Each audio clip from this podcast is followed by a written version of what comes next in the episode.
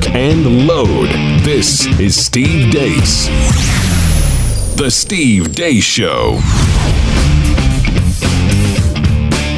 And greetings. Happy Friday. Thanks for tuning in here today, live and on demand on Blaze TV, radio, and podcast. I'm Steve Deace. Aaron McIntyre, Todd Erzin are here with me as well. 888-900-3393 is the number. We have a special guest that'll be joining us here for the first hour in just a moment, because it's time for the Deace Group in a moment. 888-900-3393 is the number. Steve at stevedeace.com is how you can email the program. That's DEACE. Like us on Facebook.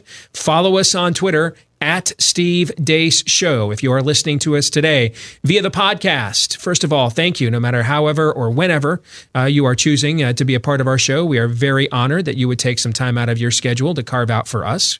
We are appreciative. We'd be even more grateful if you'd leave us one of those 5-star reviews, because the more of those we get, the more the Skynet algorithms help us to find more people like you.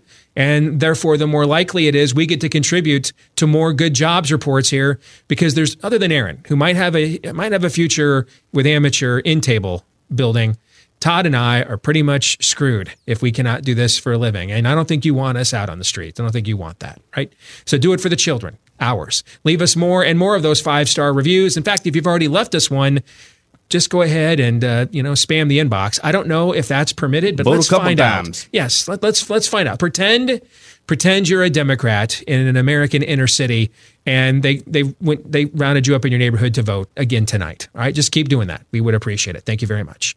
And with that out of the way, it is now time for the Deace Group.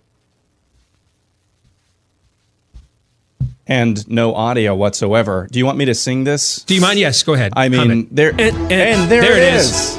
You know what? The machine, when you threatened to sing that, the machine said, hell no. Takes a firm hand. Boy, yes. I'm really confident in this computer today. Yeah, well, you should be. It clearly was paying attention. You threatened to sing, and the computer said, all right, that's enough. All right, we'll have to. The adults have got to take over this show. Our good friend Shannon Joy is here with us, New York talk show host, the fourth member of our panel. Good to see you, Shannon. How are you? Hey, fellas. Well, let's get started. It is your weekly look at the week that was, and hopefully these elements that you've prepared, Aaron, are going to work. Hopefully. I'm giving it all she's got, Captain. Well, hopefully you've got more dilithium crystals over there, brother. I checked them all today. There's only one way to find out. Well, let's find out. Issue 1, bleep, Democrats say. We are destroying children's lives because of arbitrary lines in the sand. As a presidential candidate, what are your thoughts on the Electoral College? I want to get rid of it. And by the way, I sit on the stand and it get hot. I got hairy legs that turn blonde in the sun. And the kids used to come up and reach in the pool and rub my leg down so it was straight, and then watch the hair come back up again. They'd look at it. So I learned about roaches. I learned about kids jumping on my lap.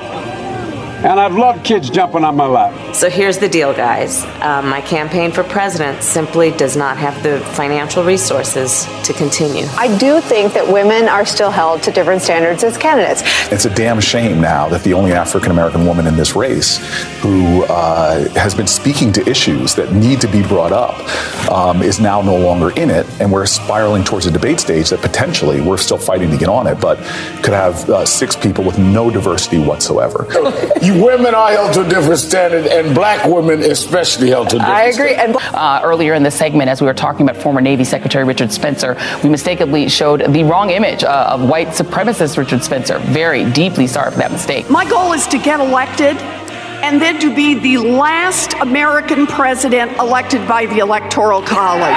So while the president can name his son Barron, he can't make him a Baron. It hurts my heart, Mr. Speaker, to see the Judiciary Committee hearing experts on the topic of impeachment, one of the seminal issues of this Congress.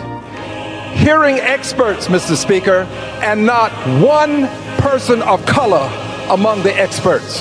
Just to be clear, it sure sounds like you support impeaching the president. Do you support impeaching and then the Senate removing him from office? I'm going to reserve any kind of a public judgment on that. Xi Jinping is not a dictator. He has to satisfy his constituents or he's not going to survive. He's not a dictator? No, he has to. He has a constituency to answer to. We are already seeing evidence that conflict and migration crises are increasing because of things like droughts and fires that are accelerated by the problems in our climate. There's some evidence that this contributed, for example, to the Syrian civil war. And you are telling me you're going to light up City Hall to honor black and brown trans women? You're going to light up a city hall that has police, and police are a part of the problem. I just want to say, how dare you corrupt the symbols of my trans and gay siblings. They don't have the black leaders. Who will organize this? We have a police crisis in this town. Why are we talking about people?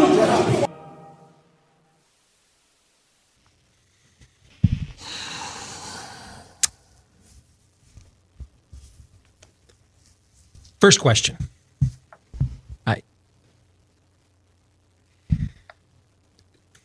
Dude, I got to say this, though, about Kamala Harris. And we'll get more into her next segment. So let's no one pick her for their thing because we're going to talk about her in the next segment. But I don't have the funds to run. She has $10 million in her campaign account, which she can just roll over into her next Senate reelect bid. She has $10 million. Okay. If you had that, if she had demonstrated that level of gangster lean this entire campaign, she wouldn't have dropped out this week. All right. But your favorite fun size candy bar of Hell Spawn this week, Todd, was what? Go ahead. I love the pandering smugness of the white guy who takes the mic away. With the Black Lives Matter shirt from the black woman. The black women are chasing him. Yes. While he proceeds to say basically they're a bunch of racists. That he cares more about what happens to the black community than they do, right?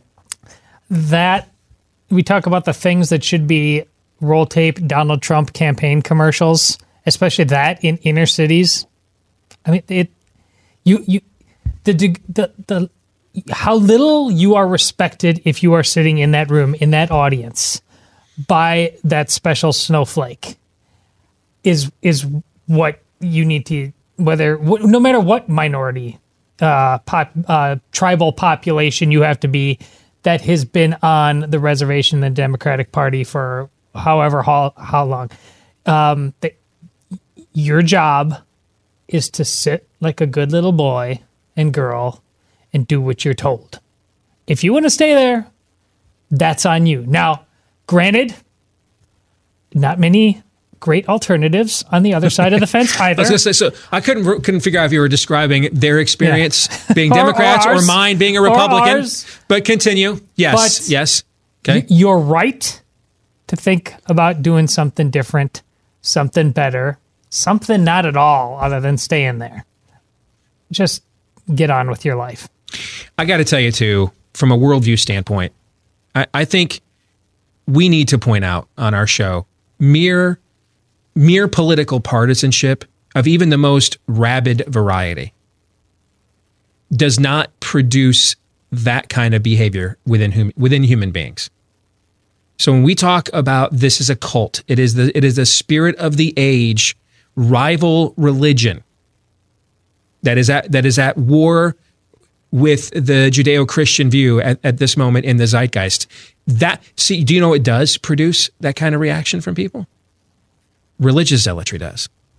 Religious zealotry produces that kind of reaction in people, that kind of absurdity, that kind of, I've just lost all perspective, that level of sanctimony, mere political allegiances, even of the most partisan variety, do not produce that kind of behavior.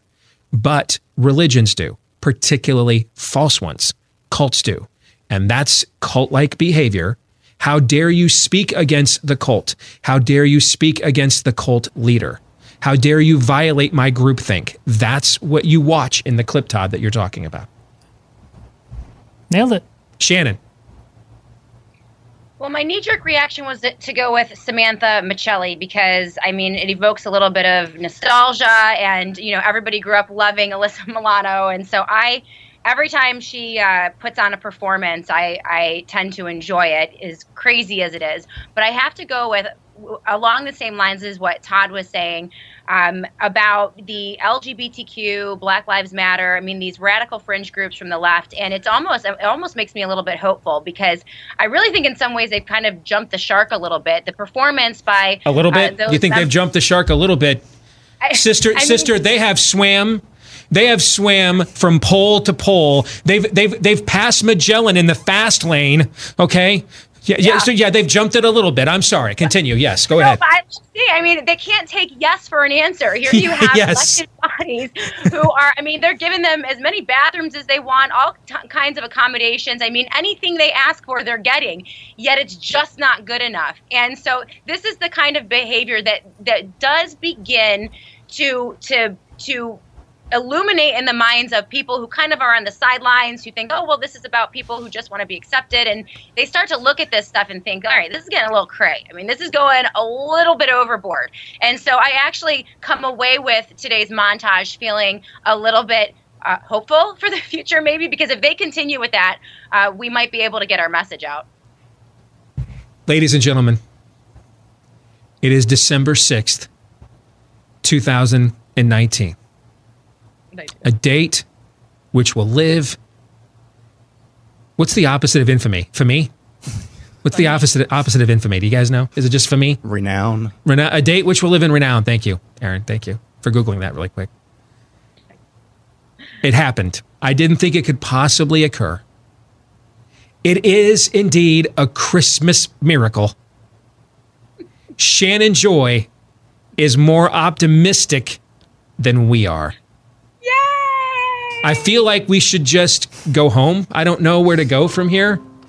I mean, I don't know what to do. I mean, Shannon Joy literally just spread some joy. She lived up to her namesake, finally. And like, I don't even agree with that at all because I think we are just beginning to actually find out that the rabbit hole has no bottom. But I don't want to step on this. I don't want to get in the way of Shannon spreading Christmas cheer. So I'm going to let a point I don't even agree with. I'm just going to let it stand because I think America needs an optimistic Shannon Joy right now. Feeling joyful. Indeed. Feeling joyful. Aaron. Yeah. Yes. So I was going to say, you know, the trans city council meeting in Olympia, Washington. Also cult behavior. They're literally upset after all of these years of public institutions and businesses and corporations pandering to this very, very small group of people. They are now upset that City Hall is going to be decorated and lit up in the colors of the rainbow flag because police violence. That's what they're saying there. But we've already touched on that. So I would say other than that, my favorite was Adam Schiff answering that question about whether he supports impeachment and dropping a nice hot pile of Schiff on everyone by saying that. That was wonderful right there. Do you support impeachment? I'm not going to make a judgment on that publicly. Yeah, right. Binary choice, Aaron, gun to your head, you must choose. Which is the more brazen turd with corns in it lie from Adam Schiff in the last 2 weeks? A, I don't know the identity of the whistleblower, as he claimed before Thanksgiving. Or B, I'm not sure, you know, whether I'm going to support impeachment or not. Which one? Yes. Indeed. I mean, what that is, in fact, that's actually the same stool sample. Dude, you know, that get in my belly guy from Austin Powers 3 came in and demanded a courtesy flush. And so Schiff just gave you a courtesy flush. That's actually the same bowel movement. All right. So Aaron was correct to reject the binary choice. There was no binary choice. That was the same stool sample from Adam Schiff. Todd, your thoughts? I don't think we can maintain Shannon's level of joy with that many poop analogies. I think it's back to redlining. The new logo for this show in 2020, we're kind of deciding what's our theme going to be. It's just going to be a poop emoji. That's our new logo. Exit question. On a scale of 1 to 10, with 1 being as pathetic as Lindsey Graham's T-level and 10 as vigorous as Ilhan Omar's anti-Semitism rate at this week's level of the cray-cray, Shannon. I'll go with a 5. Middle ground. Wow. Yeah, it was strong at the end. I agree, though, but mostly I just saw a lot of mediocre human beings. I don't know, so. Man. This is a 10 for me. Arguably the dumbest speech in the history of the United States Congress. It's now, granted, it's in the conversation like 10,000 other speeches, but it's in the conversation. This is a rather large solar system, okay? It's a constellation of dumb, okay? But at the very least, that Al Green... The impeachment is racist because there's not enough, pansexual, vegan, Muslim, lizard people. Mm-hmm. All right. Hey, I finally got it right. Did I get it right? No, it's Muslim, atheist, vegan, pansexual, lizard person. I thought we just had another Christmas miracle, but by golly, no, we didn't. All right. You throw in arguably the dumbest speech in the history of the United States Congress with the cult behavior that you pointed out, the other cult behavior that Aaron pointed out, whatever the hell Alyssa Milano's crying about, you know, one of my buddies used to have a girlfriend back in the day. And we used to have a saying, it ain't really a party until she was crying. Know what I'm saying? Okay. It ain't really a party until Alyssa Milano's gone crying on some social media account. That's when you know it's officially a party. She's crying. It's officially a high school dance. She's crying. All right. So you were already a 10, like 2 seconds into the montage. Yeah, this thing's like a 75 to me. Are you kidding me? Didn't you all have a crush on her though? I mean, come on. Yes. Didn't everyone love Alyssa? I mean, Samantha. Yes. I mean, who's the boss? Good. You even pulled out the last name of the character. I'd totally forgotten about that. Nice. Girls loved her too. I loved it. Every girl wants to be her. Every guy had a crush on her. It's fascinating to watch. Aaron, what's your score? My score is 8. Yes. Really, I'm at a 6. I'm at a 666 right now. That's where I'm at. Hey. Yeah. Okay. That's great. Issue 2. Kamala, whatever her name is, drops out. I've taken stock, and I've looked at this from every angle. And over the last few days, I have come to one of the hardest decisions of my life. So here's the deal, guys. My campaign for president simply does not have the financial resources to continue. And with that, Kamala Harris is no longer in the Democratic primary race for the White House. After this moment with Joe Biden in a late summer debate, it seemed her stock was rising rapidly. It was hurtful to hear you talk about the reputations of 2 United States senators who built their reputations and career on the segregation of race in this country. But as the race went on, it seemed to Kamala Harris that Democratic voters were both racist and sexist. I have also started to perhaps be more candid, talking about what I describe and what I believe to be the elephant in the room about my campaign. What is that? Electability. What do you mean? Electability. You know, essentially, is America ready for a woman and a woman of color to be president of the United States? And that sentiment was echoed after she dropped out. I do think that women are still held to different standards as candidates. You women are held to a different standard, and black women especially held to a different standard. I agree. And I think... at the same time, she had the double-edged sword of not just being a woman, but being an African-American woman and the judgment and the standards that she had to deal with with that baggage. This was the Democrat primary. Nor does she say what the judgment or the baggage actually is, just throwing garbage out there that grabs the heartstrings. What exactly is that? It's that I've got to produce content for my audience, and their audience is a bunch of East Coast and coastal white affluent lefties. Black people don't watch those channels or those shows. Look at the demographics. The numbers are all there. They're talking to white lefties who hate themselves and America. That's who they're talking to. That's why everything has to be racist. And, you know, that's why Al Sharpton has 14 Orange Theory accounts. Let's get to the first question. Where did Kamala go wrong? Aaron. Well, she went wrong by thinking that she could be a typical cutthroat, or typical intersectionality unicorn in an era that is completely atypical and totally cultish. She was not cultish enough. She met 2 high rungs on the intersectionality totem pole. She was black and she was a woman. And that was not good enough because she thought that she could just go out there and her blackness and her womanness would maybe help her coast along. As long as she was sticking to some of the more, I don't know, some of the more mainstream leftist ideologies. Because there was nothing particularly special about her. She wasn't iconoclastic enough.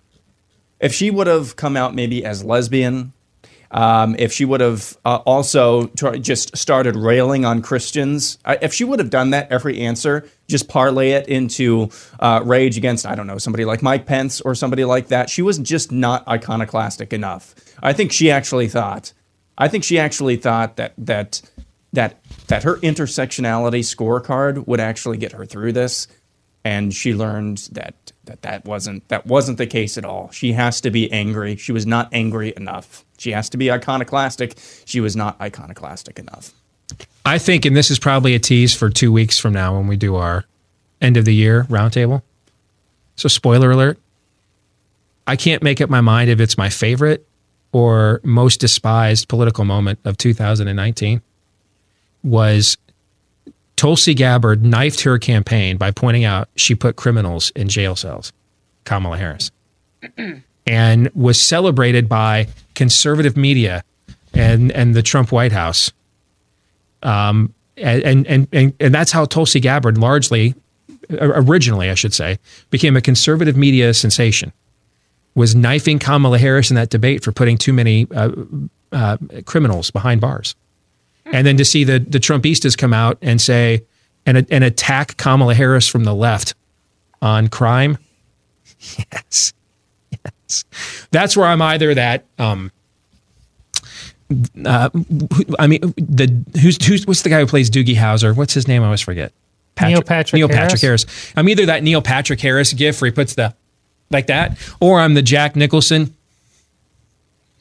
And I'm probably both, actually. Todd, where'd she go wrong? What do you think? Well, yeah, this is where I was definitely wrong. I coined it. She'll cut you. Turns out, not so much. Listen, this is ultimately with whether it's impeachment and why they have to go through with it, as Steve just or as Steve has said before, or securing this seat at the table in the Democrat Party. I mean, are you not entertained? And it turned out she was too nice. How about apologizing for liking cheeseburgers? Do you think, how cutthroat was that, do you think? She was too nice. And nice in ways that I actually found, once she reached the status of front runner there for whatever 2 weeks, or at least amongst the front runners. Right. But then she also, not only did I see her as an ability to secure the nomination, but to me, and this is where trying to be honest with yourself at all times on the reality and how it's going to play out multiple steps ahead. Then I saw the niceness when that old woman in the home, kind of started chastising her about leaving alone my Medicare. Yep. And I thought she handled it wonderfully. Very gracefully. I agree with you. And honestly, but progressives... Certainly handled it better than Joe Biden handled an 85-year-old that's an evergreen questioner yesterday here in Iowa. But here's what progressives want. How about some push-ups, man? How about challenging some push-ups? Listen, because that's what America wants. Okay, if there was ever the ultimate okay boomer moment, it's 85-year-old guy challenging 80-year-old presidential candidate who responds with, "How about we settle this with push-ups?" That's America, baby. Go ahead, Todd. I'm sorry. Well, she had moments when she was laughing about jokes or so-called jokes on stage during debates, and people thought she was really clumsy or awkward. But really, I'm serious with that grandma. What her base really wants, they want her to grab that grandma by the hair and look her in the eye and rubber nose it. And what did you just say to me? That's what they want. And it turned out she was just too nice, much. To my shock, I think that's a great read. I think that, one of my biggest complaints of the Trump presidency is I was very fearful of him being an authoritarian, and he's not authoritarian enough for me. Okay. He just sits there and just takes it from the swamp and the courts every single day and the administrative state. I would never have guessed this woman really isn't cutthroat and craven. She's really not. Maybe and maybe she probably thought that she was, right? You know, playing tag with Willie Brown and doing the traditional stuff you do to cutthroat climb the ladder. But she was playing a political game from a bygone era. All right, when she ran into, hey, I brought my son here, and I'm removing his penis and testicles next week, and Elizabeth Warren has cheered for me, and he's 12. What are your thoughts? And I've got to apologize for a cheeseburger, right? Yeah. I think that the grin that you just had, I know. She had those exact kinds of facial reactions to this stuff. Yeah. And so I think that she thought, Shannon, she was cutthroat. I think that she thought she would, hey, I'll sleep my way to the top, whatever I got to do. But she's playing a simple game of political opportunism. She had no chance up against this zeitgeist at all. None. Well, yeah, I absolutely agree. And you know that I think that a lot of these things are prescribed and that the candidacy is already baked into the cake for 2020. But 2020 is a razzle-dazzle election season. All right, we want to knock down, drag out between Trump and someone who's going to get a lot of media headlines. And it's got to be enough to distract everyone from everything else that's going on in Washington, D.C. So Kamala Harris, really, I think, she lost because she is not an old white establishment male.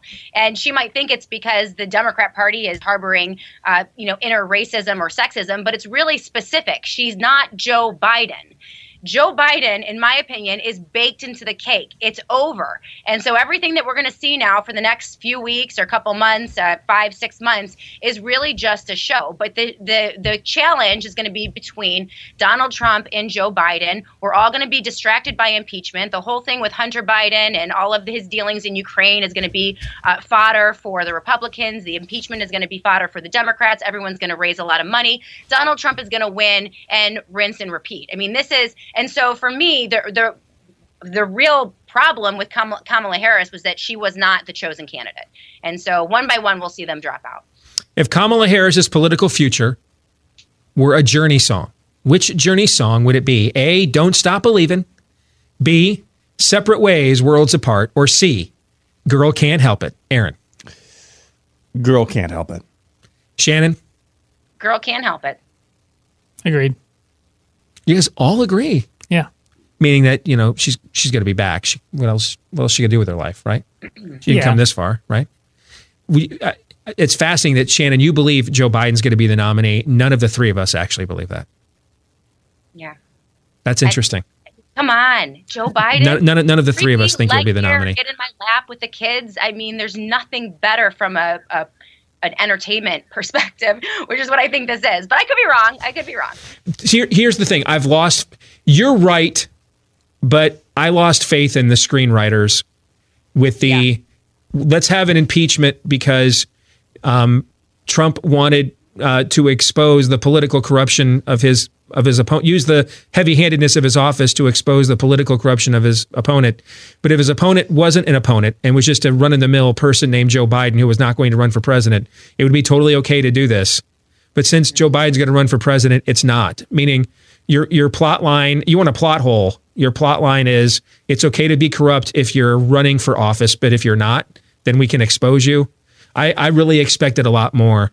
I mean, after Julie Swetnick and marauding bands of gang rapists, and Deutsche Bank subpoenas, I expected a lot more than this. So I'm kind of out. I'm with the Trump show where Todd is now with Star Wars. I'm just assuming the worst of every plot line now. That's where I'm at. Yeah, I think they're just out of ideas, right? I mean, Biden. I agree with you. The way Biden has broken down already. I think he's incompetent, Shannon. I really believe that. I think he's mentally incompetent. Like, I think if this was a Fortune 500 company and you were fighting with him, you could get in a court of law. You could get your investors declared him mentally incompetent. I believe that. So I agree with you. That would be a good plot just to see him out there just mentally deconstruct for 9 more months. But I don't think he's going to win any of the first 2 early states, and then I think he's doomed. But we'll see. Okay. We'll come back. And we're going to discuss hashtag Jonathan Turley didn't kill himself next.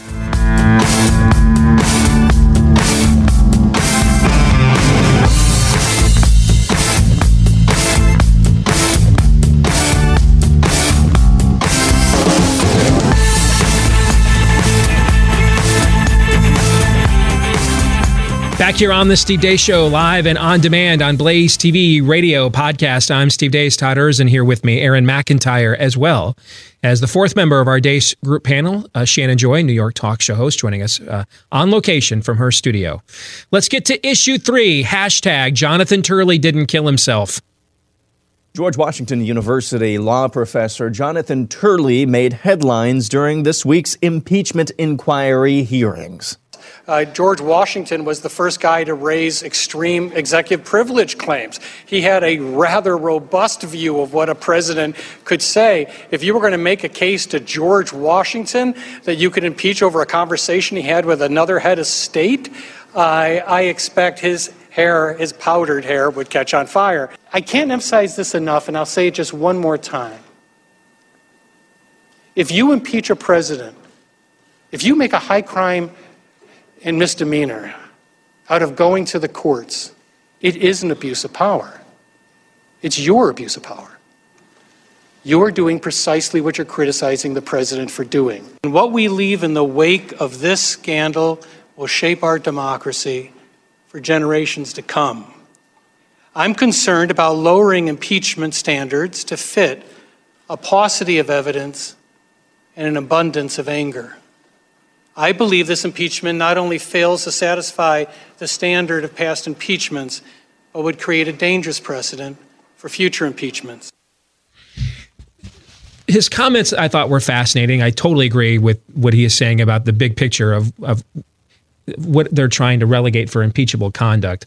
You guys know what I think. I don't think we need the court's permission to do a damn thing. But and this has kind of touched off an interesting debate with people who are normally in agreement with one another. Mark Levin and Andrew McCarthy have kind of been going back and forth on this week, and that's always good when you see people. I don't think nobody has to be monolithically in agreement on everything. It's okay to have disagreements and to iron them out. Let's take a step back from all of this. What is this? What is their strategy with these hearings and the way they're going about, do you think? What do you think their strategy is? Not what is our reaction or analysis, but if you were in their cloakrooms, their caucus rooms, as they huddle together and plot this out, what is it they think they're accomplishing by going about it? We all know why they're doing it. We've already discussed that. We don't have to go through that conversation again. They have to do this, or their base is going to light themselves on fire. They have to, okay? But then there's a strategy for doing it as successfully and or with the least amount of blowback and collateral damage as possible. You have to assume they've at least game planned it out along those lines. So what do you, Todd, what do you think they think their strategy is for how and why they're going about it the way that they are? Well, I'll just reset what I've said before. They don't really have evidence, and they showed in Kavanaugh that they don't, care about lying what evidence is anyways, but there was so little to even try to lie about in this case. It's what I said about the TED Talks, and they just tried to Twitter this whole thing, social media this thing. Hopefully something goes viral. So just go out there and put the people out there, like the crazy woman who starts, doing fresh jams and yo mama jokes about Barron, and see if something happens. And you never know if Trump's going to get on Twitter and say something and basically go full Lester Holt like he did at the start of the whole Russian collusion thing. That's what this has been all about. If the assumption all along is that the vote had to happen no matter what, then you just go out there and shamelessly emote because you're shameless. So cool, we can do that. Okay, I get that. Why did they think bringing up constitutional professors who don't even really even believe in the Constitution, why did they think that was a winner? I'm curious. Why do you think they thought that? Because if that's what this is about, and I agree with you, then why bring up some lefty eggheads no one knows or cares about to bore everybody to tears? Stay on the emotional tip then. Well, you had to have the emotional tip with the veneer of legal something or the other. And then also what you said, they're so myopic. They truly think these people are better than everybody and the best of the best. And so you can't see your own weak spots anymore. I mean, basically, you had to look at the kinds of people Elizabeth Warren thinks ought to control your life and make your decisions for you, basically, right? But when they're around each other, you know that they what's her name, the woman in the glasses, she plotted that Barron joke out on 15 of her faculty peers, and they all got knee slaps out of it, right? But the people who picked her think she's a lion of the craft. She's instead of a joke, which she is. Yeah, whoever the Nurse Ratched wannabe that the Republicans picked on the Kavanaugh hearings last fall. She called and thought maybe they should have gone with some livelier witnesses. Yes. Yeah. Shannon, or Aaron, you want to go next? Go ahead. I think I had an epiphany, perhaps. So I think we're all somewhat in agreement that this impeachment is happening primarily because it's what their base wants. I think there's maybe another primary reason that we really haven't examined too much. Most of the witnesses that have been called, witnesses that have been called to testify in these public impeachment inquiry testimonies and hearings, they are all, for the most part, as you said, eggheads, entrenched bureaucrats, administrative states, specialists, if you will. I think what's really happening here, at least in some part, is that these congressmen and women, they go to the same galas, they go to the same balls, they go to the same events, they go to the same fill in the blank with all of these bureaucrats, and all of these bureaucrats just cannot stand Trump. And I think maybe some of these congressmen and women are just like, okay, finally, just make it stop. I'll give you some sort of forum, except for my, aside from my ear, to voice your complaints. You kind of pick up what I'm putting down here. It's just an opportunity to say, okay, I'll give you your chance in the sunlight, your spot in the spotlight, in order to voice your frustration, so you'll stop doing it when I'm trying to have a fundraiser over on Washington Avenue or whatever. I think that's part of what's happening here too. Shannon, you get the last word on this one. What do you think? Unless you say something that we find either profound or disagree with. Go ahead. Well, I have a very different perspective of this entire impeachment process, I think, from all of you and probably many of your listeners. And first and foremost, I, for one, am incredibly concerned about President Trump and his relationship with Moscow. I'm incredibly concerned about his relationship with Putin and any type of collaboration pre-2016. I'm very concerned about the Russian interference in our election and their planned interference in the 2020 electoral process in this country. Their roots now are deep in our country, to the point where they have lobbyists in Washington, D.C. I mean, they have huge organizations. All of that is very concerning to me. The impeachment is a sham. It's a scam. It's fake. And the strategy that the Democrats are employing is the exact same strategy that the Republicans are employing. And that is to milk this puppy as long as they possibly can, because it rallies their base. It whips them into a frenzy. They're frothing at the mouth. They're raising money hand over fist. And this entire process is distracting the entire nation from all of the bills and the legislation and the budget bills that are being passed right now. One example is the Patriot Act was renewed this month. FISA courts are going to be expanded this month. We have budget bills that are funding the entirety of the Obama agenda. They're working very nicely behind the scenes, Republicans and Democrats. This is all for a show. And the point is status quo. It is to keep us in our D versus R mentality so that we can rip each other's heads off and fight over fake elections while they continue to do the exact same thing in Washington, D.C. that Bush did and that Obama did and then Clinton did. And it isn't until, and so this is exactly what they need to do. Trump needs this impeachment as much as anyone else, based on his record. And if you saw Federal Reserve, New York and Atlanta are now coming out with, Q4 GDP is rough. And there are many economists now saying that a recession is a fait accompli in 2020. It's going to happen. How they try to spin that is another thing. But there's not a lot substantial policy and legislative victories that Trump can run on in 2020. And if we have a problem with the economy, then there is nothing else but impeachment. That they need us to be engaged in that process. And so I think that's a larger strategy. See, I don't, whether I agree with all of the codicils that you threw in there, and I don't I don't disagree with the heart of any of them. Yeah, I might disagree with the extent that you might go on some of them, right. But I don't disagree with the heart of any of them. I mean, the overwhelming number one lament I have of this presidency is the ball washing of the Putin and Uns of the world, and you guys unfortunately have to sit here with me every time he does it. Okay, but the real, to me, core of the analysis you just gave. What else are they going to do? I mean, this is why I have been telling our audience this all this year. It's why I predicted last year that we were going to have an impeachment. What else are they going to do? They take every fight off the table.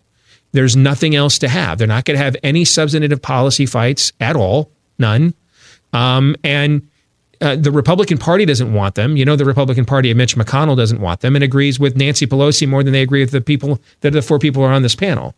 And I think Trump would actually do them if he thought he could win, but he's far more comfortable with this level of personality, mano y mano, sideshow. That's it. He's a reality TV show star. It's how, you know, he built a persona for himself, to his credit, that helped him withstand failed marriages, scandals, failed businesses, because he was such a huge star. He withstood all of the fallout that would take down a normal business mogul, some of the failures that he's had. And so this is his native habitat, is this arena. He's far more comfortable here. So I don't, you know, again, I might disagree with some of the extent of where she goes in some of these places, Todd, but I don't disagree with the core of what she said at all. Nor do I, which is why I think we can all agree and set that aside and then talk about, you know, the solid food that Jonathan Turley had to offer, which is why almost nobody is trying to take him on head on. I mean, that was as solid a food as it's. I'm almost like, I want to like see if he's real. Like, is that a mirage? Because we don't get anything like that within the political sphere. I mean, the guy was just an absolute rock star in his testimony. Exit question, true or false? If Trump is reelected and the Democrats maintain control of the House, he will face another impeachment in his second term. Todd? Sure. Shannon? False. I think they'll come up with a new storyline after that. Okay. It's true. Yeah, I think it's true. For the same reason, they have nothing else. They're just lazy. It's just, yeah. I mean, they're going to do a sequel. Yeah, I think yes. I think it's true. Let's get to issue 4. Your favorite Christmas decoration. Before we talk about the best and favorite Christmas decorations, it's time to appreciate some of the worst Christmas decorations of all time. Oh, holy night. Stars are brightly shining. It is the night of our dear Savior's birth. Long lay the world in sin and error pining, till he appeared and the soul felt its worth. A thrill of hope, the weary world rejoicing, for yonder breaks a new and glorious morn.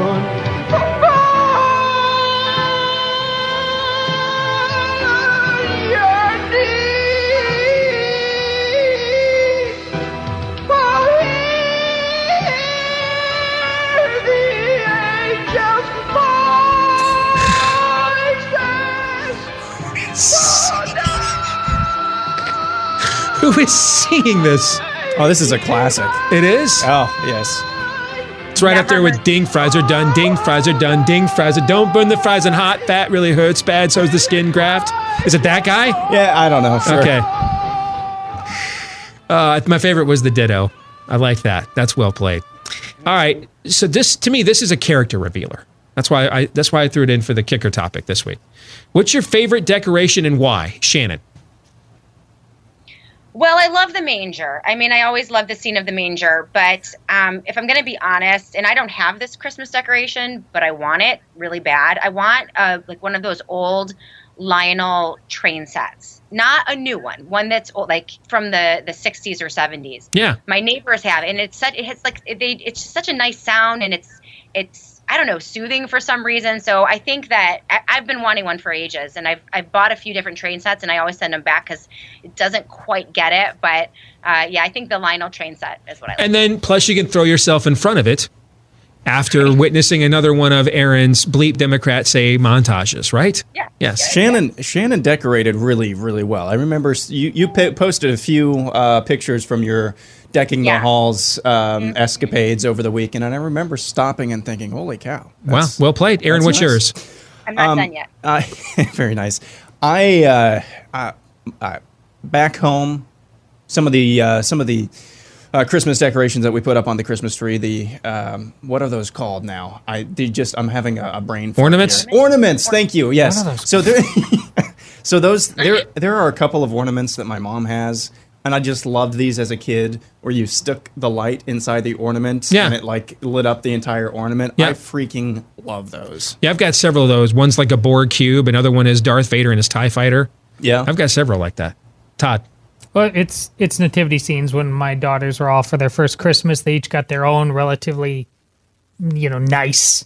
It's not like Playmobil or something that they will pass on to them when they're adults. They'll take it with them. Then we've got the outdoor one like you have, Steve, and I've got that lit up. I've got one of those. Now you don't have to put lights on your house. You put one of those strobe light thingies you can buy now. And so I kind of use that as a spotlight, and I get up close and it creates all kinds of cool shadows on the nativity scene. I've got one and haven't put it out yet. I forgot. Thank you for reminding me. It's all the nativity scenes. It's a Jesus juke, but it's true. Okay. Yeah. For me, it's nativity scenes. And I like blue Christmas lights. I'm a big fan of those. You know. And I finally talked to Amy last year. We went out and got a white tree because my grandma Myrna had one when I was a kid, and I thought it was so, it was just awesome. Dusted kind of thing? No, like a real, like it's white, like a white Christmas tree. And so we finally bought one a couple of years ago. So that was kind of cool.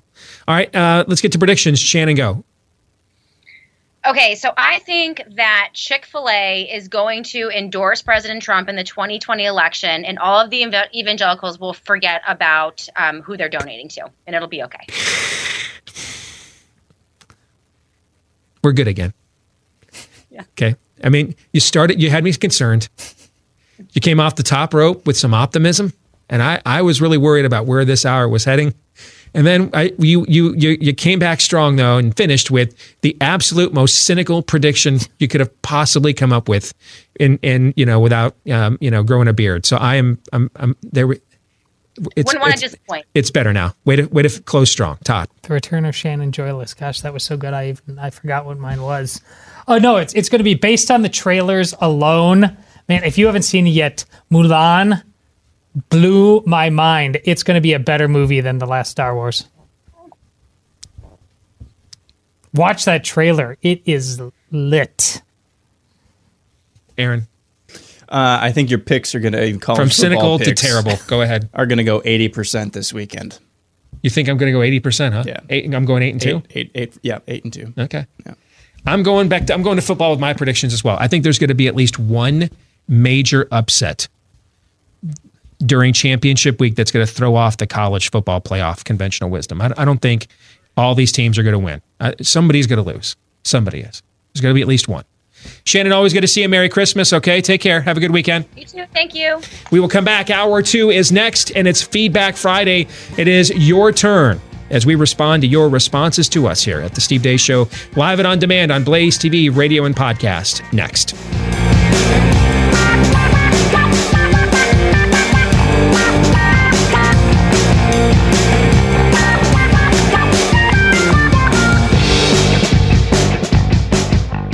And we're back for hour number 2. It's Feedback Friday here on Blaze TV, radio, and podcast. 888-900-3393 is the number. That's 888-900-3393. Steve at stevedeace.com. That's how you can email the program. DEACE. Like us on Facebook. Follow us on Twitter at Steve Deace Show. Feedback Friday, Part 1, brought to you by our friends over at Relief Factor, who want to let you know that if you're one of millions of Americans that is fighting back and struggling right now with too much chronic pain from too much inflammation in the body, relief might just be one website away when you get the 3-week quick start at relieffactor.com. I was skeptical as well. Could it really be that good? And then I started using this product earlier in this year, and I can tell you that it is. I mean, this is going to be a part of my regular and daily regimen for the foreseeable future. I am an absolute believer. And it's not just that it works, but I love the way that it works.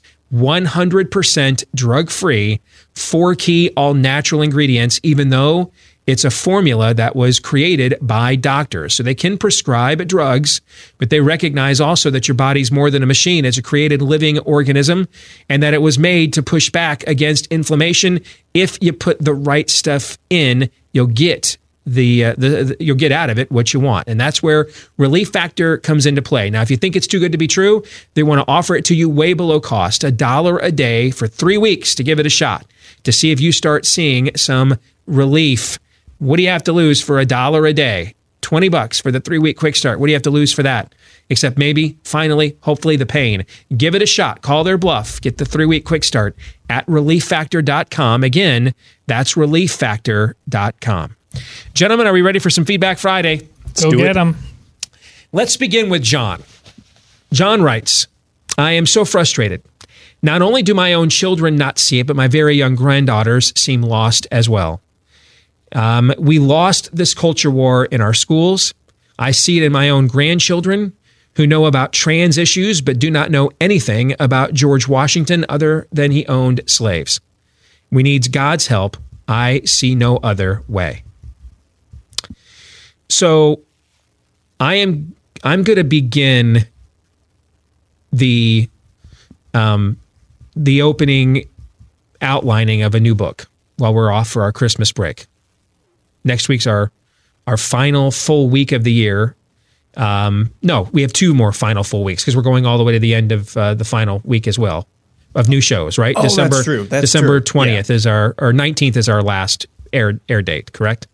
2 weeks from today. The 19th and 20th will be fresh shows. Okay, because 2 weeks is actually 14 days is the 20th. Yes, okay. So we've got 2 more weeks left here. 2 weeks from today, we're done for the year, and then don't come back until I think January the 6th. And while I'm off, I'm going to put together an outline for a new book that we will put out in 2021. You don't. There's no point releasing any or planning on any book that isn't about the election next year, and this one is not. But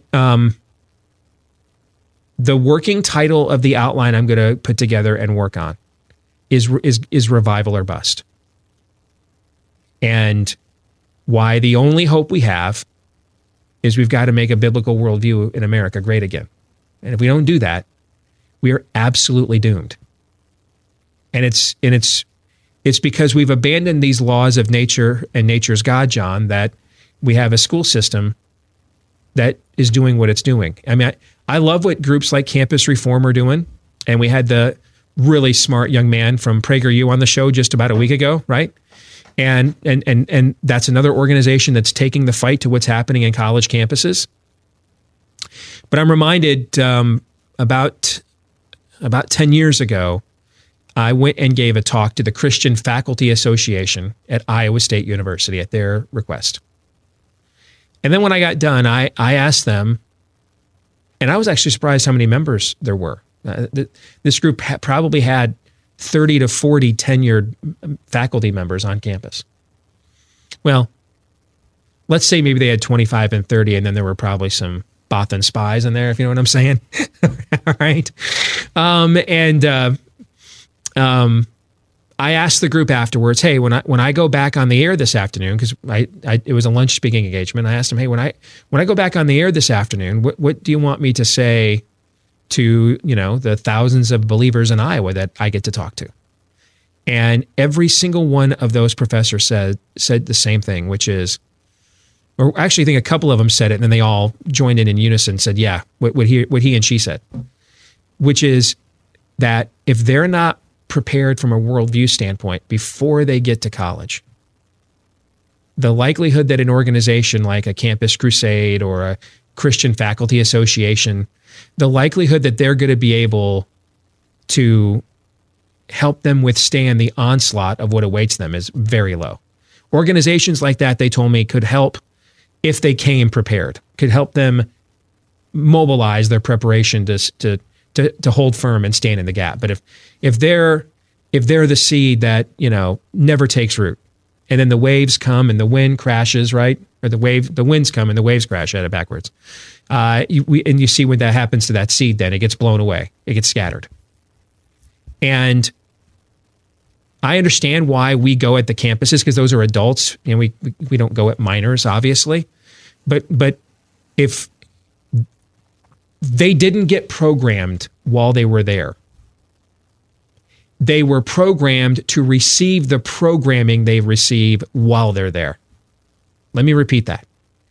The smart but dumb and idiotic, non-commonsensical college students we saw in that PragerU video, or you see in these Campus Reform videos that we play on the show a lot, they didn't get brainwashed while they were there.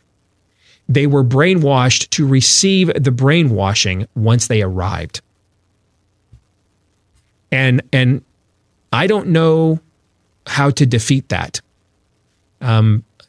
which is why we took the responsibility of just homeschooling our kids with our own.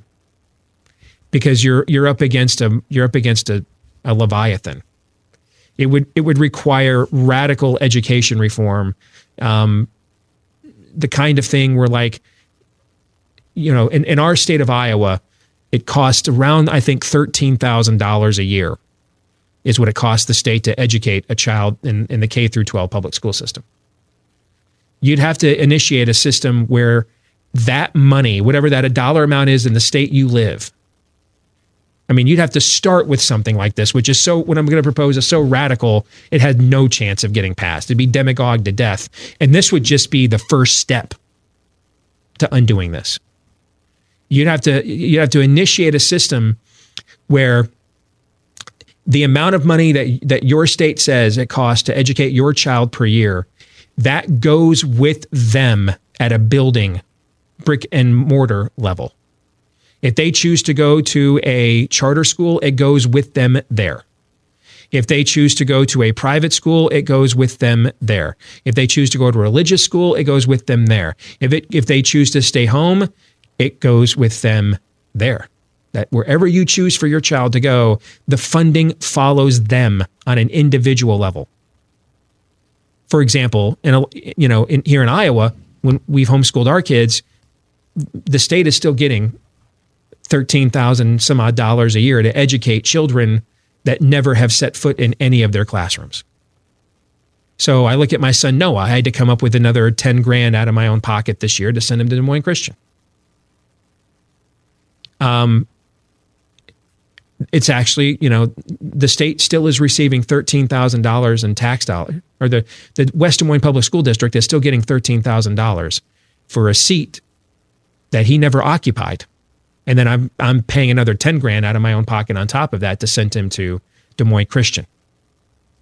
That level of defunding, where they would now have to go into the open space to compete for students, because the guaranteed funding mechanisms are gone.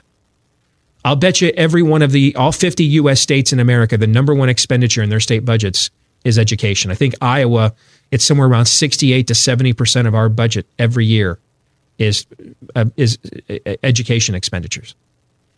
That, to me, is your very first step. That's your trauma treatment at the accident site, at the crash site, when you're trying to stop the bleeding. That's your intensive care. That's the first step, because you still have the curriculum and all of the rest of it.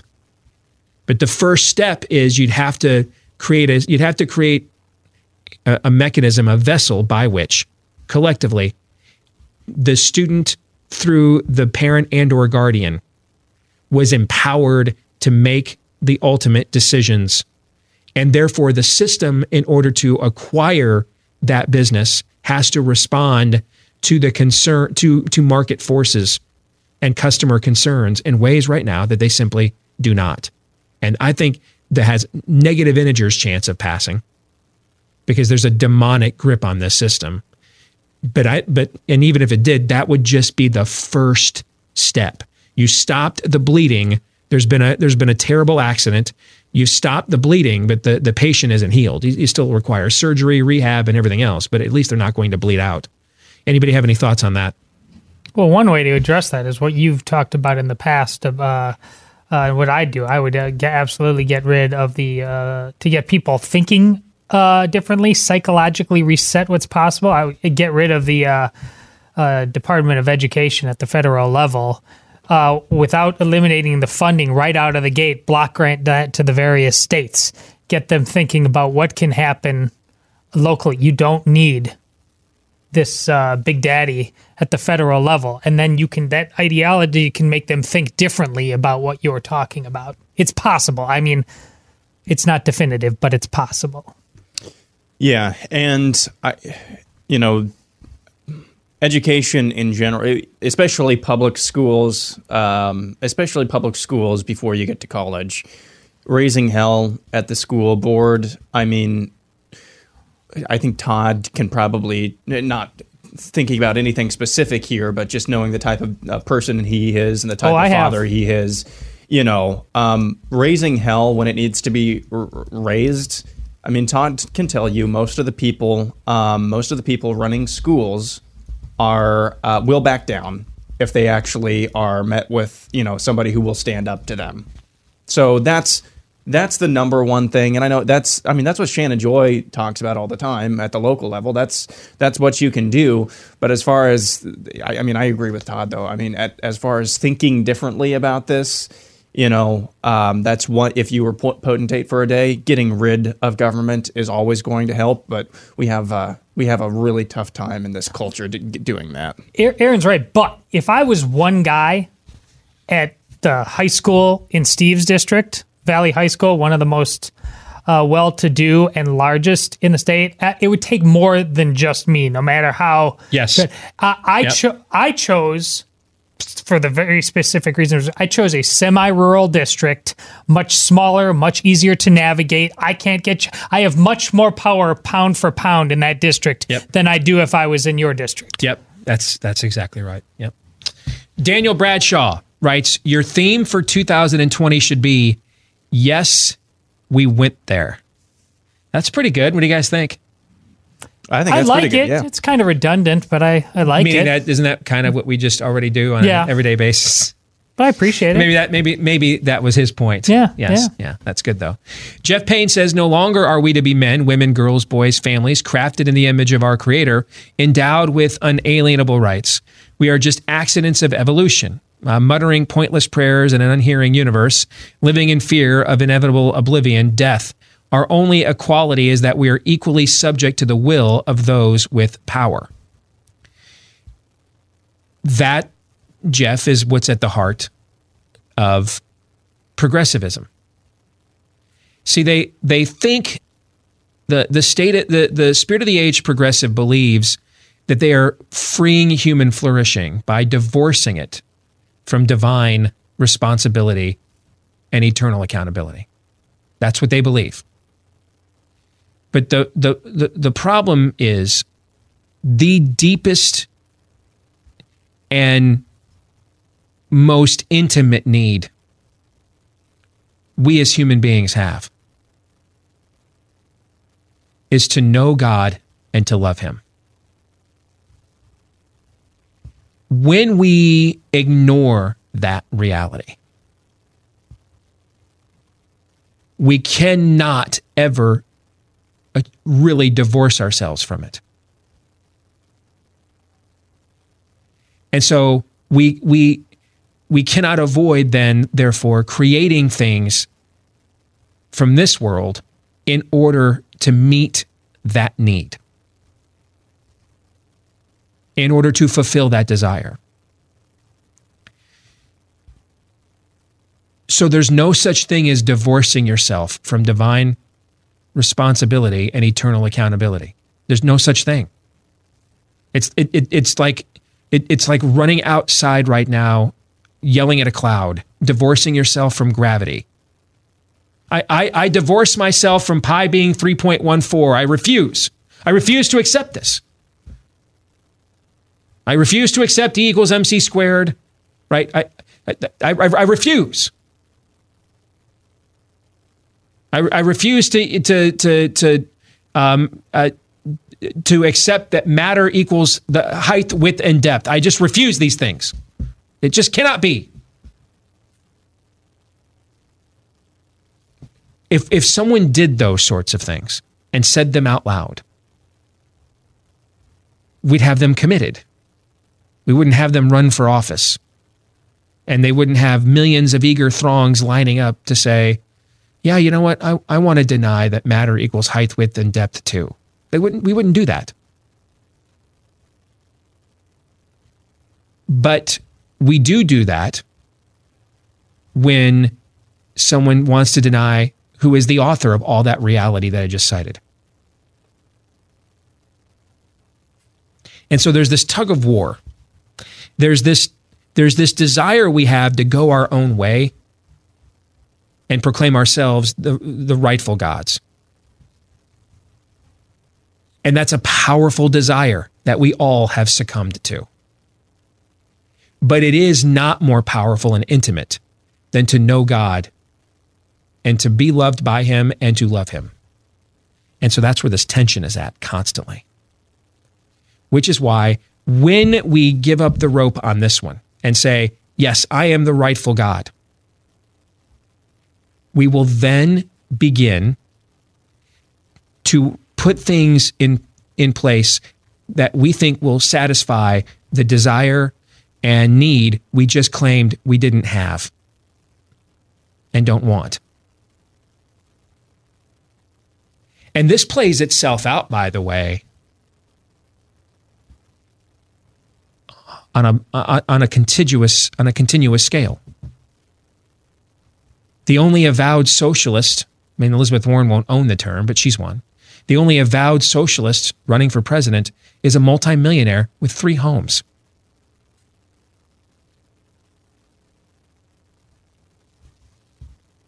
How come when lesbians get into an intimate relationship with one another, one of them inevitably becomes the masculine? Why is that? Why? I thought you didn't need a man. Thought you didn't like men. Didn't desire them. Take the flannel off. Grow out your hair. Why is your voice deeper than mine? I thought you didn't need a man. Why are you becoming one? You didn't need a man so much, you became one. That doesn't make any sense. And the reason it doesn't make any sense is this is insanity. It is the creation of an alternate reality that's not real. And I think, I'm not telling you anything, Jeff, you don't know. I can tell this by the eloquence of the words that you wrote. You get this. But I'm using your email as a launching point to make this point to the rest of our audience here today. That's why that's why inevitably something has to be in charge. If God will not be in charge, then the government will become God and it will be in charge. If the church is not the institution on earth that teaches the morals and values a culture should have, then the state will do it instead. Because something has to decide. There must be some ethical system. There must be some right or wrong. Even Ayn Rand, the most overrated thinker in American history. Even she agreed, inevitably, at some point, there had to be something objectively true. Otherwise, there's no order to the universe. And what's the point of anything? Even she said these things while cursing God and his people.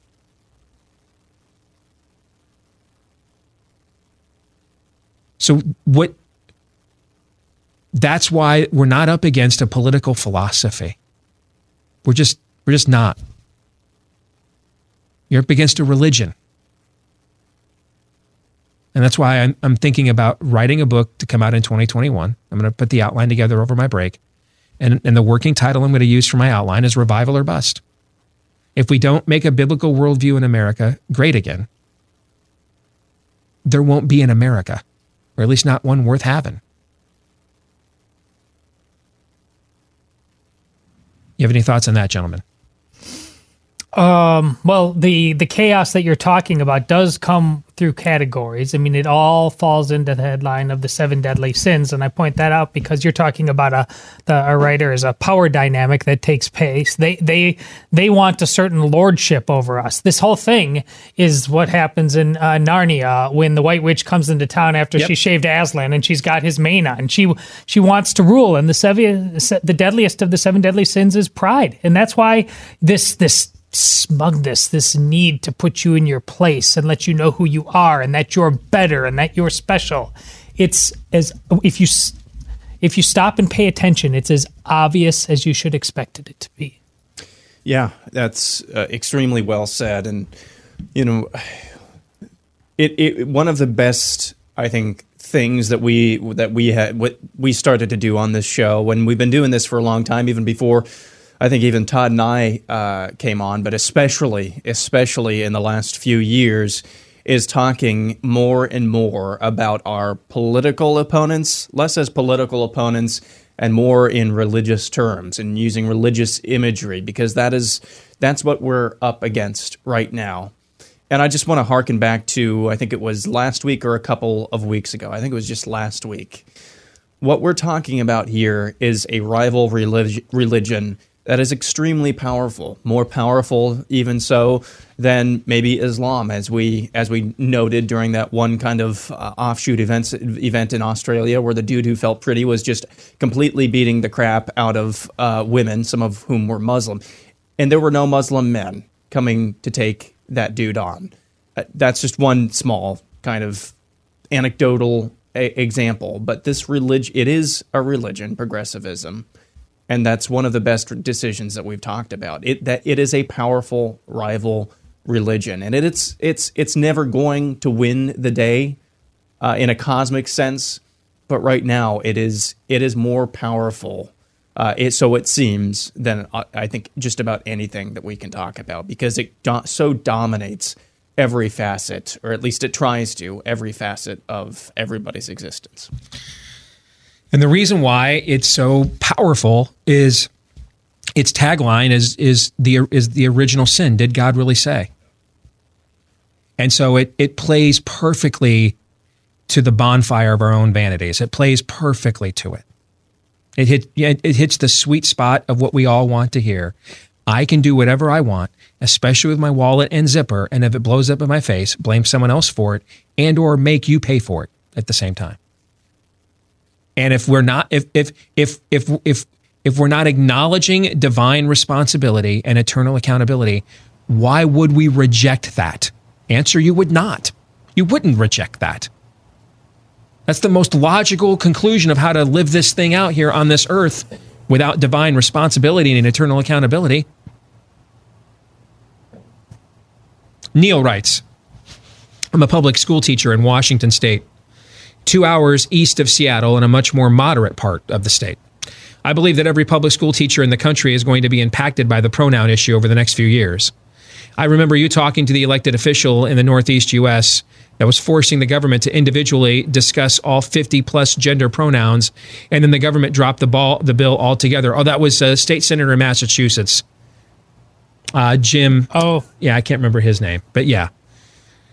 I was wondering if instead of resisting the him/her craziness as a teacher, what would you think about teachers of conscience insisting that their pronouns be something like Jesus is Lord if they're forced to call a boy her and so on, in an effort to self-destruct the pronoun issue? Amen. That's the way you do it. That's how you do it.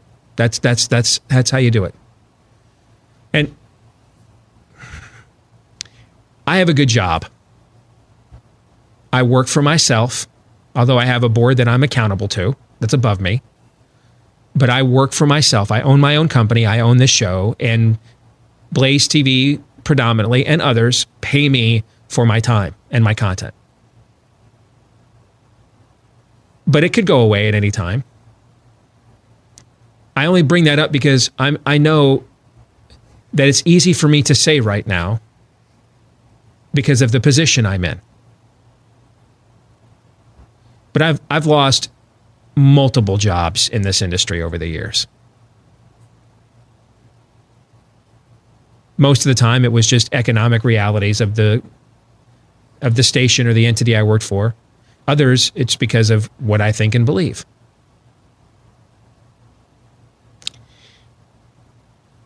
If we're not willing to suffer for the name, we're not going to get anywhere. The fear of losing a job or being banned, in the end, all of the people that made it possible for us to be here thought there were things more important in life than that. And we're going to have to make that decision.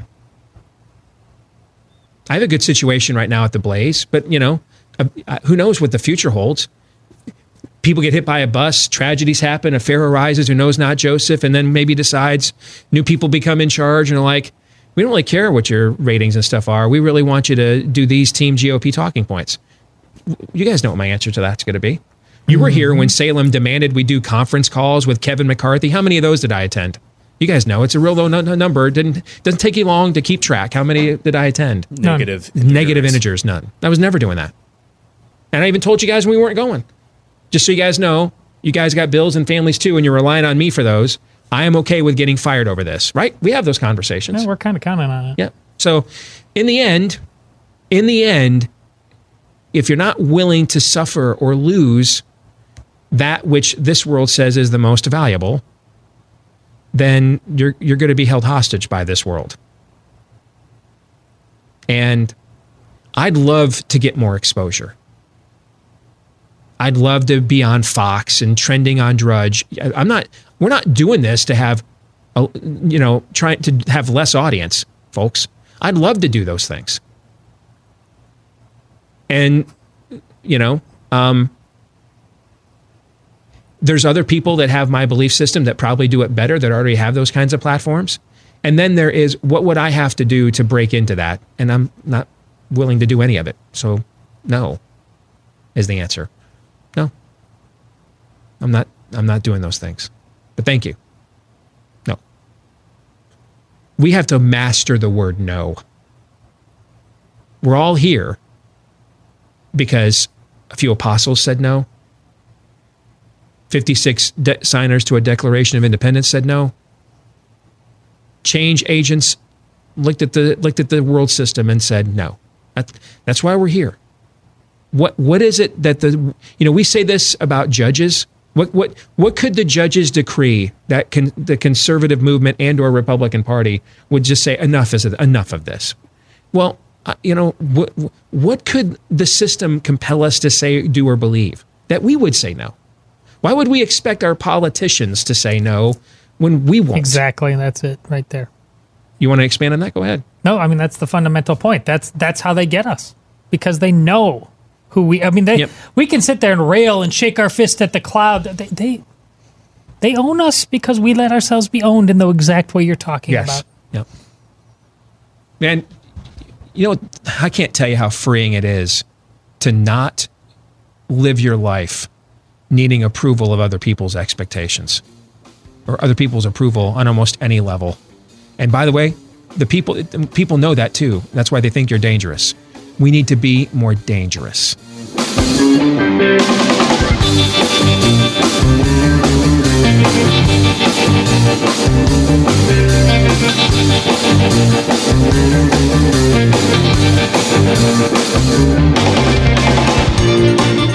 Part 2 of Feedback Friday, brought to you by Real Estate Agents I Trust. More good economic news, including wage growth up 3%. In the month of November. So if you want to take advantage of what's still a robust economy, a good real estate market with plunging mortgage rates. It's a good time to go. Just make sure you go in, though, with a real estate agent that you can trust, someone whose track record of success has been fully vetted and proven, someone whose knowledge of the marketing and the market that you're buying and or selling in has been fully proven and vetted as well. And then someone who gets and understands what professional courtesy means. This is a very relational process between you and your agent. The chances of it being successful, if there's not a rapport there, go down. On the other hand, if you guys do click, the chances it will work go up. So if you want an agent that checks all three of those boxes, then you want to go to realestateagentsitrust.com. It's different than your average referral service, which is usually about trying to find clients for agents. But at realestateagentsitrust.com, it's about finding an agent worthy of having you for a client. So if you want to find the right agent that you can trust anywhere in America, go to realestateagentsitrust.com. That's realestateagentsitrust.com. Let's go back to some more Feedback Friday. This is from Clarabeth. She says, I often hear you say, that's a cool name, by the way, a cool kind of traditional old-fashioned name that like if you were named Clarabeth like in the 70s, you probably would have felt like, you know, why did my parents give me such an old name? But now that more years have gone by, isn't that kind of like now it's like Olivia? Like, doesn't that just sound like a name that's kind of should come back? Yes. Right? I'm in. Yeah. I'm in. It's a cool name. I like it. Clarabeth says, I often hear you say that most of America doesn't pay attention to all the craziness going on, but I also hear you say that people are tired of the drama and for that reason are for impeachment or will vote Trump out. So which is it? Am I missing something when I process both statements? That is a good question to have me clarify. Okay.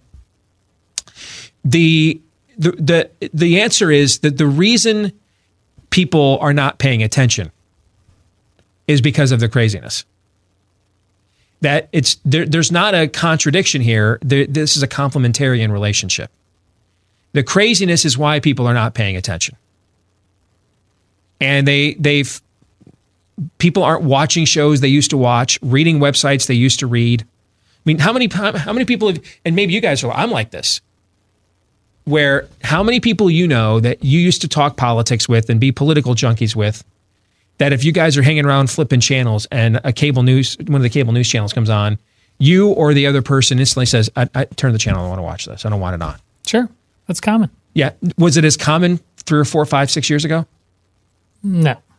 So, and certainly not. And so 10, I think 10 to 15. And yeah. So I think there's this, and it stems from the idea that Trump is the cause for why this stuff's not, these are not inhabitable planets. All right. I'm sorry. It's the 30, on this day in 1991, Star Trek VI, The Undiscovered Country came out. And so I was looking at some stuff on Twitter about that about a half hour ago. So I've got science fiction on my brain here. That's why I've made all these science fiction references. So I apologize. Okay. But there's this notion that these were all class M inhabitable planets. And then Trump came in and screwed up the prime directive. And now we can't do this anymore. That's not true. Okay. Trump's rise is because this was already happening. But, you know, one of the reasons that you move out to a place like I live in the suburbs is because you think it grants you an ability to have a little bit more control over your own destiny and narrative. And it really doesn't. It just, it's a nice sentiment and mirage that it gives you. Okay. But that's what it is, Clarabeth. It's that people think, these people that I'm talking about, think that Trump is the reason why they can't watch these shows or enjoy them any longer, that they've just become so ridiculously anti-Trump or so ridiculously pro-Trump that, you know, we can't have a serious conversation anymore. And I agree that that's what these industries have become. I agree with that. But I think, again, it's symptomatic that once people recognized there wasn't a market for a serious conversation anymore, and a lot of these lefties who told me they wanted one really didn't. They just want to conquer me. That's when they decided, well, I guess we'll just go Trump at that point. Trump is the substitution for what has occurred. It's not the cause of what has happened. And when he goes away, we're just going to have. We had Bush derangement syndrome. And then it was Palin derangement syndrome. And now we have Trump derangement syndrome.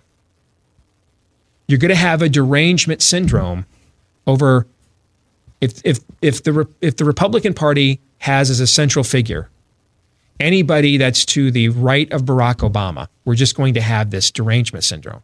And hell, at the pace we're going, I wouldn't be shocked if Trump wins again. If we might see Obama derangement syndrome. They're throwing his whole legacy under the bus as we speak in this primary. Who knows?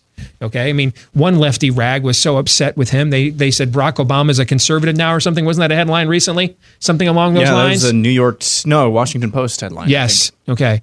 He's out there talking about don't have sex with women you're not married to. Don't have fatherless kids. Okay, boomer. Yeah, we can't have. We can't cancel everybody's health care. I tried it. Look what happened to me. Let's be realistic here, right? That's some of the stuff he's saying right now, right? Okay, I'll get it. If you think I can help us save the party from Bernie Sanders, I'll do that too. Yes, Barack Obama's about 5 minutes away from getting okay boomered, as Aaron just pointed out. All right, you want to add anything to that, Todd? No, that's airtight, absolutely airtight. I endorse that message. Jarrett Beck says, I am a supporter of the Convention of States movement to limit the federal government. However, I read a tweet recently from Congressman Thomas Massie that was somewhat criticizing it for saying that Congress doesn't obey the Constitution now. Why would they obey it even after it's amended? What do you think about this criticism? Well, let me say this. I like Thomas Massie a lot, and he's one of my favorite members of Congress. I don't agree with him on everything because he's more libertarian than me, but we need more public servants like Thomas Massie, not fewer. And I really mean that. And that sounds, therefore, like a disclaimer before I drop the hammer. That's also true, okay? So it was true. Everything I just said about how much I like Thomas Massie was true. So I want to make sure that's said first, okay? But this is also true. That's a terrible argument. Remember a few days ago when we had the climate change, the 11,000 global warming grown-up Greta Thunbergs. Is that her name? Thunberg, right? Yeah. Thunberg, okay. Who demand population control because of global warming. And how did I respond to that? Prove to me you really believe this. Start with yourself and your own loved ones. Do that first. Show that you really do believe there's too many people. Begin with yourself and your loved ones. And then we'll talk. Otherwise, you're just advocating a form of murder that you get to select who goes and who doesn't. You're basically just advocating that we live out Shirley Jackson's famous short story, The Lottery, and you're in control of whose number comes up. That's all. Similarly, if Congressman Massie was here with me, I would say this to him in response to that. You don't really believe that.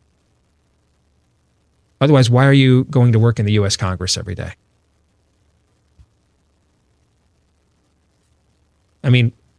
What's the point of, why keep going back? What are you doing there then? So prove to me you really believe that the system is totally and completely impenetrable. Resign your own congressional seat, go work in the private sector, get on with your life. That would be my response, Jarrett. I don't really believe he believes that. Otherwise, I don't know why he'd keep showing up to work every day in Congress. Now, I don't know him. I know several people that do know him well, and I follow his work closely. I could see him coming back at me with something like, it's just too much damn fun just to go there and remind and pester these people every day about just how truly lost they are. What better platform for trolling is there than a congressional seat? And that might be where I might have to give that up. I might have to round Massie, okay? But that would be my initial comeback. My initial comeback would be, and I'm going to make him at least say that answer. Because if you really believe the system's insalvageable, then why are you sitting in that chamber then? Why are you wasting your time? You know what? I don't believe that system is salvageable, which is why I told my friend Chip Roy not to run. His family's been through an awful lot with his health and everything else. He already did a tour of duty, by the way, too. He's already served 2 U.S. senators, including Ted Cruz. So it's not like he's not done his bit for king and country here. I didn't think it was worth him putting the added stress on his health and his family for so little ROI. He disagreed because of the urgency of the situation and ran and got elected. And it's because I think the system is insalvageable that I'm actually for the Convention of States. And if we are at the point, and maybe we are, I don't know, but if we are at the point that even if you called an Article 5 convention, the powers that be would just ignore the laws that the people put forth in such an enterprise, then go buy all the guns you possibly can. Go buy every gun you can get your hands on and all the ammo you can, because you're going to need it. So it's actually, that would be my second retort. It's because I think Congress is unsalvageable that I'm for this. If I thought we could do this, like I pointed out the last time this conversation came up, what was that, like a week or so ago? If I thought we could do this in the conventional means, I wouldn't risk any potential Pandora boxes that a convention of states could open. But it's because I don't believe we can, that it's time for the Hail Mary pass now. You throw the Hail Mary pass when it's late in the game, and it's your only recourse for a victory. You don't throw a Hail Mary pass when you're trailing at halftime, or there's 10 minutes to go in the fourth quarter, or even 5 minutes to go in the fourth quarter. You don't do that. You do it when we're down into the final minutes and or seconds, and you got to make up a long distance, and it's win or go home. I think we're at that point. You guys want to add any of that at all? My bigger question is not as if we can follow something, but if we can even produce something worth following. Still may be worth throwing that Hail Mary pass, but you'll recall, and I'm in on it now in a way I wasn't several years ago, but that's my concern. If you get to the point, this isn't like a monarchy overseas gone bad. This is, can this people who put down so much freedom, took it for granted, sullied it, can that people rally at this point and produce something worth following? I'm skeptical, but we'll see. Yeah, I mean, we've seen this. If you watch college football this year, you've seen this 500 times, and you've probably seen it 500 times before. The band is on the field, you know, that old throwback call. And the chances of, who was that? Was that UCLA? Cal and Stanford. That was John Elway's last college football game. So yeah. Did Cal think that they were going to win that game? Probably not. Nope. And they probably thought, well, the very fact that we have to throw a Hail Mary pass probably means that it's not in the cards for us today anyway. No, the whole point is, you know what? If there's a percentage chance, if it's 0.1%, then it's worth taking that chance, even though it means that it's probably not going to work. The fact that there's a chance means, and I'm saying this because I want to avoid the old trap, and it's more true than not. That's why we bring it up a lot. But if you're in blank situation, it means that blank is probably true. And I don't want to sit here and say, you know, if we're in the situation where we're left with a convention of states, that probably means that we're not even capable of putting one on. It's just, as you said, a Hail Mary pass. Yep. But here's why Because only a committed remnant could pull off making it happen, that I am confident, therefore, if you have the commitment to pull off even making a COS happen, that shows me, therefore, you have a good chance of having the committed remnant to fulfill it once you pull it off. Because the task of even making it happen is Herculean. Right? You can't just do this willy-nilly. To getting all the states and the organization and everything it takes. If you've got the commitment and the remnant that is committed to even organizationally, even calling that, making that mechanism ratified to happen, chances are you can see it through. Similar to, you know, yeah, there's a few guys every now and then that are gamers, but 99.999% of athletes are not better in games than they are in practices. They're not. They tend to be a lot better in practices than they are in games. It's the other way around, you know. So if you can pull off the organization, if you've got the remnant that's got the commitment to pull off even getting a COS to occur, then I like your odds of being able to keep it reined in once it actually, you know, were to gavel in. Let's go through a couple of these quickly, shall we? Mark Bongard writes, as always, my wife and I thoroughly enjoyed Theology Thursdays. and especially the recent list you guys did of orthodoxies. As I pondered them, I had one question that perhaps you could address in the future. I've come to agree with the premise that humans are not inherently good. However, given that premise, why is it that some humans seek out God? My wife and I have been on a spiritual quest for some time, especially since my retirement about 2 years ago. We used to be very involved in the Episcopal Church, teaching Sunday school and serving in the vestry, but we became very disenchanted with the church and its clergy. I can't imagine why. Watching your show on The Blaze has aided us in the journey. It has been a comfort and thought-provoking experience. Thank you. Thank you, Mark. Stories like yours is why we do this the way that we do it. And as the answer to your question, because we're in the lightning round, if you were a Calvinist, you wouldn't have to wrestle with that question. Let's move on. Matthew Dorner says, did you like that? Sure. I haven't missed an episode in probably 3 years because of the ability to listen to the podcast while farming, etc. Love the show. I know it may not be a strength or as much as a concern for you, but I believe the deep state issues we face as a nation need to be addressed. As a conservative Christian, I just cannot stand so many things that this administration does. However, I firmly believe your Blaze TV partners, like Beck with his Ukraine specials and Kevin Freeman with his Economic War Room, have really exposed so much that has gone on behind the scenes that I'm afraid many of your listeners may not realize. So I'm not asking for a large dose of the subject, but there is more at stake in this coming election than just reprobates running for office. Trump has been denied any chance at governing on so many levels.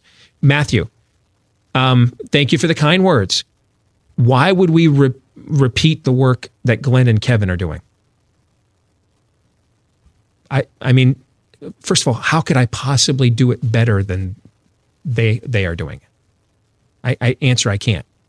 So my answer would be that content is already being provided in at a far better way than I possibly could. So I view it as somewhat redundancy. I do think it might be worth it to us to get Kevin Freeman on our show at some point in the future. Okay. And just bring him on for a full hour and introduce more of his work to our audience. They may not be as familiar with his work as Glenn, obviously, who's one of the biggest stars the industry's ever had. But those guys do that, and Glenn has been phenomenal with that level of investigative, going back to Van Jones and his ties to communists and things of that nature when he was on Fox. And, you know, so we all kind of have our wheelhouses, and the primary wheelhouse we have for our show is the biblical worldview aspect. And that's kind of the unique thing that we bring to the table in the way we see and analyze the events. But I don't know how we could possibly do a better job than two outlets that are already giving you the content you say that you want. And they're going to probably do it better than we could do it. Gentlemen, any final thoughts here today?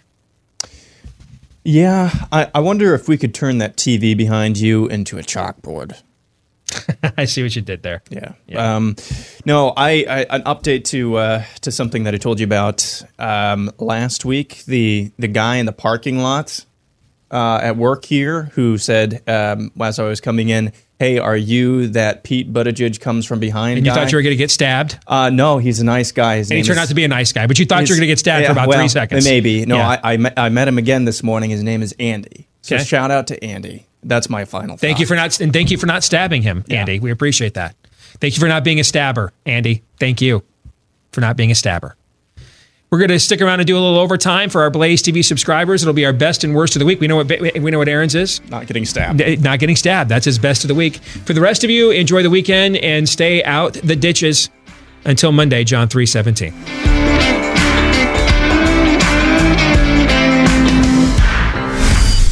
This is Steve Deace on the Blaze Radio Network.